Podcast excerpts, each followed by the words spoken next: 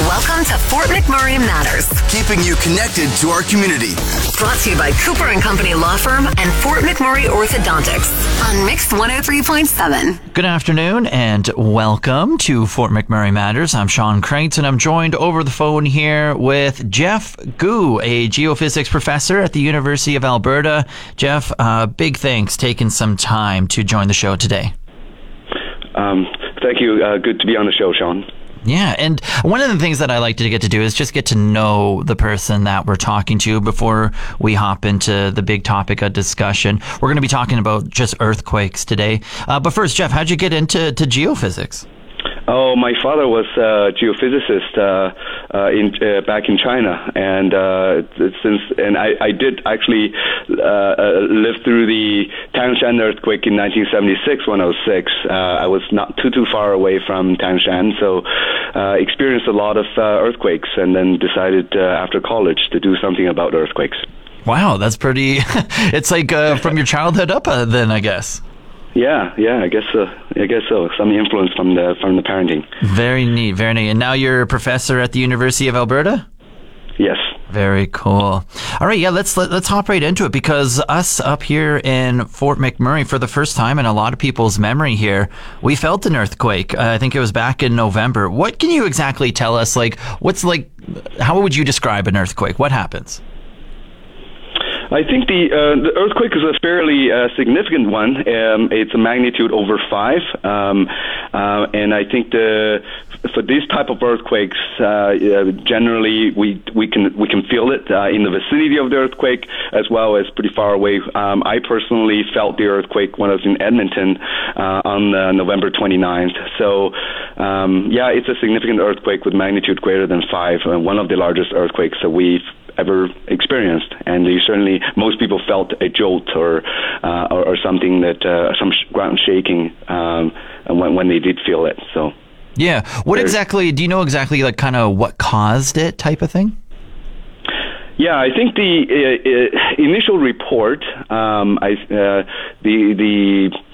the general understanding at the time was that this was a natural event, um, um, and I think there are, uh, there are arguments to be made, uh, especially that was uh, the, the conclusion was kind of based on an early determination of the depth of the event, which was about nine kilometers based on the reports from U S G S. So that is one of the, uh, the factors that, that goes into the sort of The, the the conclusion that it's most likely natural, and uh, as well as uh, potentially there were uh, few wells in that area that uh, could be linked into sort of industrial activity. But I think the uh, um, the the real cause of this e- these events uh, is uh, still in question, because I think there um, Uh, since then, there have been more data uh, uh, and studied, and uh, more more investigations, and I think there uh, is still an open question whether this was a real uh, natural event, um, and that requires us to maybe look into more about the depth, true depth of the event. And I think nine kilometers still could be a little bit deeper than I like. Uh, it could be shallower than that, um, and also uh, there are wells in that vicinity, which uh, I even thought that uh, uh, that there were, there were no reported wells, but there were there are wells in that area. So it's clearly still an open question whether this is a natural event or this, uh, an event that's linked, uh, events linked to uh, to industrial activity, to like wastewater disposal. Mm. Yeah, it's very interesting. How long typically does like an investigation into like an earthquake go? Is it case by case, or is there usually like a rough timeline?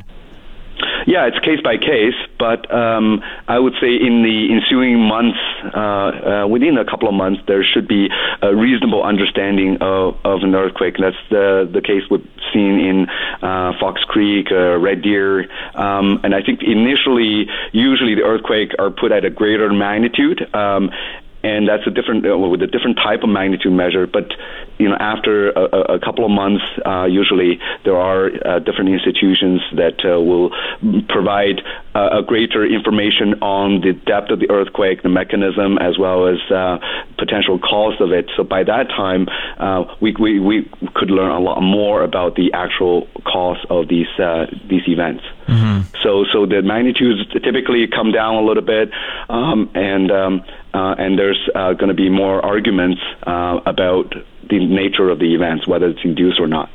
Okay. And now, are earthquakes, would you say, common in Alberta, whether it be northern, central, southern, just in the province in general? Um, and, and, and Alberta was not considered very uh, seismogenic. Um, most of the earthquakes um, occurred along the Rocky Mountains, uh, so there have been a lot of natural earthquakes along the Rocky, the foothills.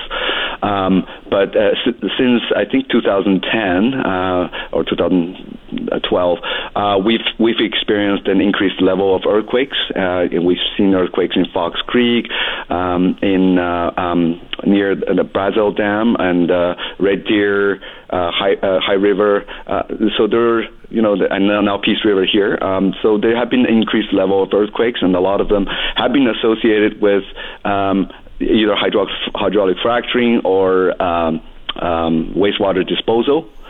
So uh, I guess that the nature of this, these earthquakes in, in Peace River, uh, I guess is still, uh, I would say, un, are still under investigation. Okay.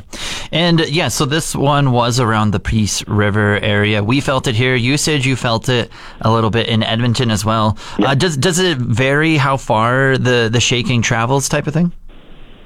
Yes, it does. Um, so typically, the, the how much we feel uh, depends on one one uh, how large is the earthquake at the source. So this is a, a fairly large event. Uh, I would say uh, one of the largest that we've experienced in Alberta. So it it, it can typically travel. Um, and the, the other factor that det- decides on how, how much we feel is or how far it goes is the ground, uh, the subsurface con- condition. So in other words, uh, it, on the very old um, rocks, uh, very cold rocks, uh, they tend to propagate the seismic waves more efficiently uh, and does not reduce the amplitude by very much. So I think that's typically what we see in, in this part of the uh, the world where uh, we are sitting mostly on, uh, on top of the Canadian, North, North American um Uh, Craton, and so that's very old rock, very old, uh, very cold, and generally can propagate seismic wave very efficiently. So,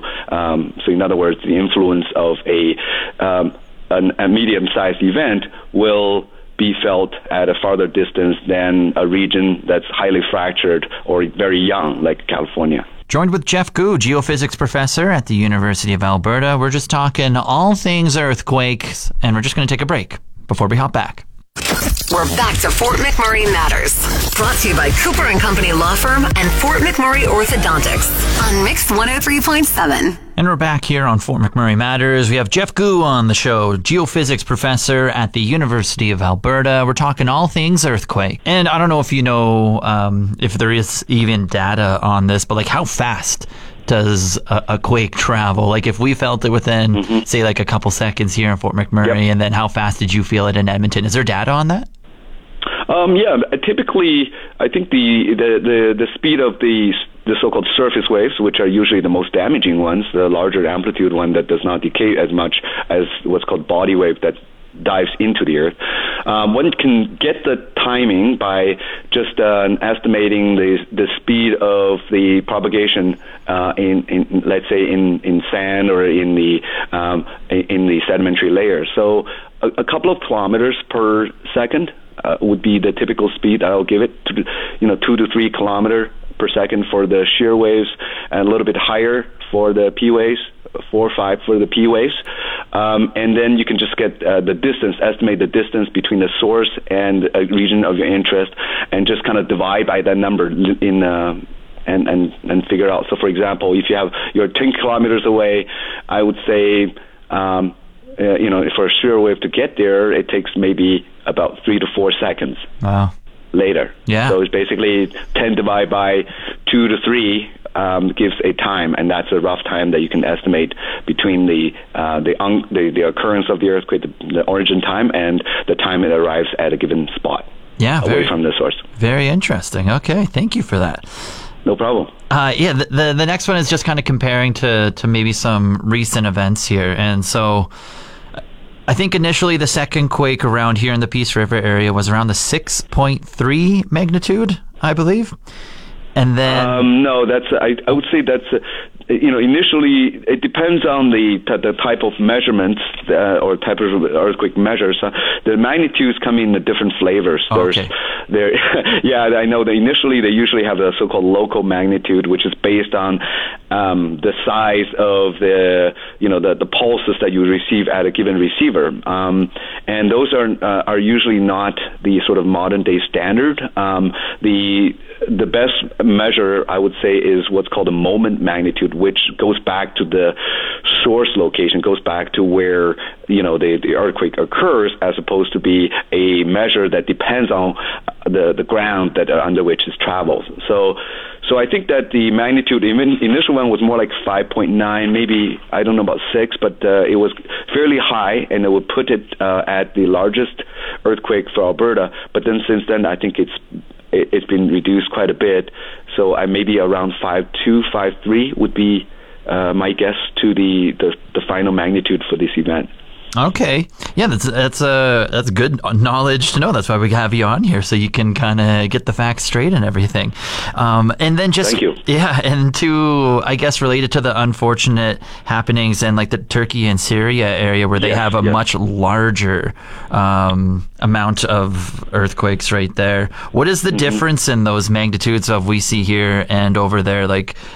Um, mm-hmm. I, I think around, I think, it, again, you can correct me, around the seven point eight area is what I read? Yes, yes, yes. And and that's that's uh, potentially a, a magnitude that's, uh, that was will stay uh, more or less seven point eight. So, so yes, um, we're quite different in terms of the uh, tectonics. Um, so the, the earthquake in Turkey is, um, you know, uh, near, near Turkey is, is the one that is one that has uh, occurred.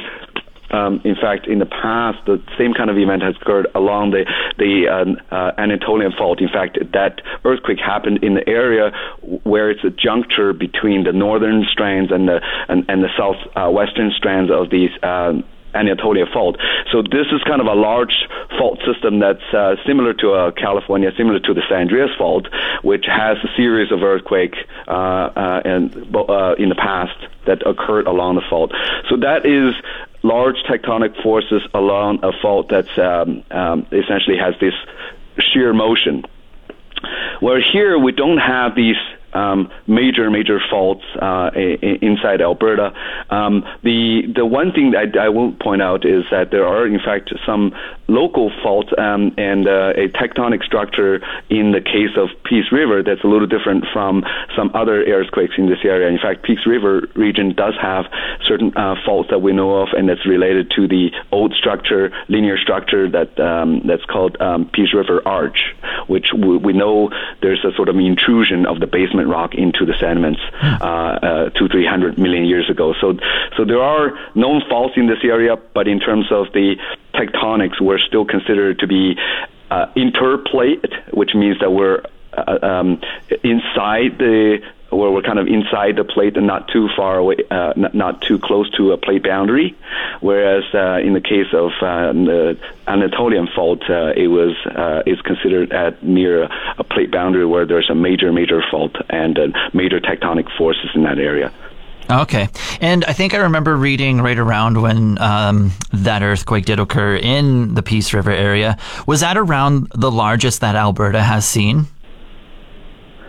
Um, you mean the Peace River one? Yeah. Um, this this earthquake um, is one of the our largest ones uh, in Alberta. In fact, uh, uh, it may it, it may be slightly smaller than the earlier event um, from the same maybe so near the same region uh, in Peace River earthquake in two thousand one, and uh, that earthquake had a magnitude of three, either three point three or three point four. It's more confirmed magnitude, um, and uh, and this one. I think maybe just just a shade smaller than that, that event. So, it, but still, it makes uh, this uh, the recent the largest uh, earthquake during this recent sequence is still one of the largest earthquakes we have ever experienced in Alberta. Okay, and what uh, is there like a set intensity of uh, the magnitude when an earthquake typically does like cause damage? Yeah, there's a Mercalli uh, scale uh, for intensity, and it depends on how people feel uh, uh, about certain earthquakes. So you can actually translate to the different uh, uh, values on the intensity scale uh, and, and and use that to quantify earthquakes. And there are uh, you know different reports that people can can can get on online and report how they feel, and based on those reports, people can can assign a certain sort of magnitude or uh, intensity scale for for the um, for the event. Yes, but uh, as far as this particular earthquake, I would say that it's uh, it's um, a reasonably sized event. It's felt pretty uh, very widely, and uh, in your case, you feel in Fort Mac, and we feel in Edmonton. So it's quite uh, hundreds of kilometers away. We can still feel it, um, but it still is not considered as a damaging earthquake. It's a kind of still on the smaller side. Mm-hmm. Yeah. And would you say, like, the province is prepared for earthquake? Is there stuff you can do as a province to prepare? Um, yes, I think the you know the preparedness would come in from both from the side of the um, you know in terms of construction, in terms of just being aware, um, and and and certainly in terms of the uh, regulations. I think there are lots of uh, regulations uh, in place already related to the earthquake, and I know that Alberta Geolo- Geological Survey um, or the A E R. Um, Uh, uh, adopted the so-called regulation, uh, the traffic light uh, regulation, um, where um, earthquakes of certain size, um, uh, say magnitude four or above, if that occurs in an area where there's an, um, uh, in, in, you know, say let's say hydraulic injection, uh, uh, fluid in, in, injection, then you have to, you know, suspend the activity right away and report and and have uh, monitoring in place. So yes, there are regulations, provincial regulations that uh, that help uh, monitor uh, earthquakes in Alberta. We're here with Jeff Gu, geophysics professor at the University of Alberta. We're just going to take another break, and we'll be right back. We're back to Fort McMurray Matters, brought to you by Cooper and Company Law Firm and Fort McMurray Orthodontics on Mix one oh three point seven. And we're back here on Fort McMurray Matters. I'm Sean Kreitz. Jeff Gu is on the phone. He's a geophysics professor at uh, the University of Alberta. We're talking earthquakes. And then what do you think we can kind of learn from earthquakes that are just happening within the region to maybe help predict the future, or is there anything to learn from them? Um, I think these earthquakes will have a, um, you know, anytime we map these earthquakes, it gives us a lot more knowledge about uh, not only um, what what faults may be in that area, because using these earthquake data, we can actually image the the, the, the faults. And, and in addition to that, we can learn uh, which faults are more critical, where it's going to uh, potentially slip. And, and it, uh, it certainly invites Um, Uh, monitoring, um, uh, you know, more monitoring systems in, in place. People have, uh, you know, the, the province or the in, industrial partners will put more seismom- uh, uh, seismometers and monitor it more actively. So, yes, so every time we have earthquakes like this, uh, uh, it really, we we are able to gain a lot more knowledge about both the The, the kind of sources that are happening, or the processes that lead to these earthquakes, and also uh, in terms of future uh, predictive, uh, uh, or at least, uh, and, and I would say prediction is a little bit strong word, maybe forecasting, mm. uh, and just to, just to understand what where the fault may be happening, and also kind of link it to, let's say, in the case of hydraulic fracturing or wastewater disposal, we can link it to, you know, how much injection uh, could potentially trigger what type of magnitude. And I think that's we can we can learn a lot about all of this based on uh, earthquakes that happen uh, in uh, in Alberta. Very cool. Okay, and are all earthquakes the same, or do they behave differently based on, say, like uh, the different earth types beneath it, like different rock medians beneath that surface level, like say maybe like the mountains compared to the forest area? Um, mm-hmm, do they, mm-hmm. Or is every earthquake the same? Um, they're all different in, in, in the sense that they, you know, their triggering mechanisms are different, and the earth structures are very different. Like you said, um, the, you know, the mountains are different from uh, from a plate boundary where the two plates are rubbing each other, um, and and so the earthquakes are, uh, you know, there there are there are different earthquake types. There are, you know, the uh, the the normal faults, the reverse faults, and the the so-called strike slip. And every region is quite unique in that regard, and and earthquakes also come in with very different Uh, triggering mechanisms, um, and you know the back the tectonic backdrop will will.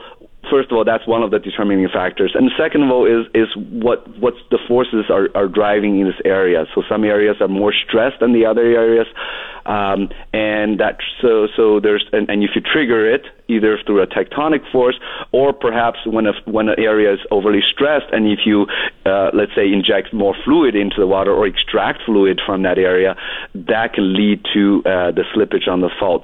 Um, And the depth of the earthquakes are all very different. Some earthquakes are very shallow, um, and, and the crustal earthquakes, and some earthquakes go into hundreds of kilometers down. For the typical earthquakes we see here, um, you know, uh, we are usually seeing it around three to three to five kilometers, and that's a, the depth where some of the injections occur uh, for the, the the case of, let's say, hydraulic fracturing, um, and uh, and then some of natural earthquakes in this area could be greater in terms of depth range, some shallow and some fairly deep, like nine, ten kilometers. So uh, a lot of different variety of earthquakes and variety of triggering mechanism, but ultimately it all in, they all involve the slippage on a given fault uh, and uh, and essentially this sort of sudden catastrophic movement on the ground. So ultimately, when the earthquakes do happen, there's a self-similarity among them. So in other words, the smaller events and large events, whether it's induced or whether it's not induced, natural, once the earthquake happened, they all seem to follow certain scaling laws, mm-hmm. certain uh, relationships. Mm-hmm. And then just geologically speaking, like what is uh, maybe the, the seismic future of Alberta? Is there any forecasts that uh, are going out? Uh, what, like how will it kind of change our region in the near future, distance future, anything like that? Um, not particularly. I think the, we've learned a lot in the last, um, last I would say, last uh, decade here, um, since the drilling of the horizontal uh, uh, hydraulic fracturing wells, and since we have, you know, also tapped into or learn more about the wastewater disposal and how that could potentially link to. Um, to earthquakes. I think we've we've learned that uh, in our region we may have to live with certain risks related to um, uh, either hydraulic fracturing or wastewater disposal, uh, these kind of uh, uh, activities, and we just have to monitor it properly. It's hard to necessarily predict where the next target, the next area will slip, um, um, but um, but certainly once it does happen, we could um, we could. Um, Um, act right away and, and and learn a great deal and, and, and perhaps increase our um, both the capability and also attention into these uh, specific areas. Um, yeah, so I, we, we do know that there are processes that potentially can trigger earthquakes in, in Alberta. Mm-hmm. And one of my final questions here is just a fun one. We have the amazing Rocky Mountains in our backyard. Yeah. Um, What, what all caused that to happen for us to have that in our backyard? Do you know, like, the origin of the Rocky Mountains, what created it? Uh, yeah, it's a, it's a actually very interesting um, uh, scenario. The Rockies were uh, were caused by the collision between what's called the Cordillera, which is the the, the, the big landmass um, uh, west of the Rockies, and uh, that big landmass uh, it was the origin of the Cordillera was actually still in question. Uh, we ourselves were involved in some of earlier studies. Some saying that it was one of the big pieces that's near here, and some say that you know the the big plate west of the Rockies was uh, it was uh, moved into our area from, from thousands of kilometers away about uh, a, a long time ago, hundreds of millions of years ago. So the, the bottom line, how, how it got here was that it collided with the North American plate or the Craton, which is on the east northeast part of the Rockies, on the east of the foothills, and the collisions um, caused uh, potentially uh, caused this sort of convergence between these two plates, caused an uplift, uh, and that led to the Rocky Mountains, um, and it's within the last uh, few hundred million years in this process. Fantastic. Hey, anything that we haven't covered that you just want uh, the people in the region up north here to know just about anything um, geologically related? Um, not really. I, I think that's... Uh, I don't have much to add. I actually probably want to apologize. I think that what I mentioned, the Turkish earthquake um, and uh, plate boundaries. Um, I just want, I think I misspoke. Um, the earthquake that we have in Alberta is not interplate. Uh, it's not between two plates. It's actually intraplate. Uh, I, I, I misspoke, and if I if I if I did, um, I, I apologize. Intraplate means it's inside a plate. It's not a place where two plates meet, and that's where when you know when you're interplate, it's a lot more e- uh, a lot easier to have and have earthquakes like Japan. But we're intraplate, so uh, have so we have less tectonic earthquakes than the earthquake associated with the interactions of two major plates. Hmm. Hey, yeah. well, um, we appreciate you. You have so much knowledge, uh, Jeff, and no, thank no, you. no, no, thank you. We thank you for really. just uh, just spreading the knowledge. I, I was so curious about so many things, and you answered a lot of questions. So uh, I appreciate you taking the time and coming on the show today. You're more than welcome, Sean. Thank uh, you. That's the end of another edition of Fort McMurray Matters. Want a copy of this episode or any past episode? Download the podcast at mix ten thirty-seven f m dot com. Brought to you by Cooper and Company Law Firm and Fort McMurray Orthodontics on Mix one oh three point seven.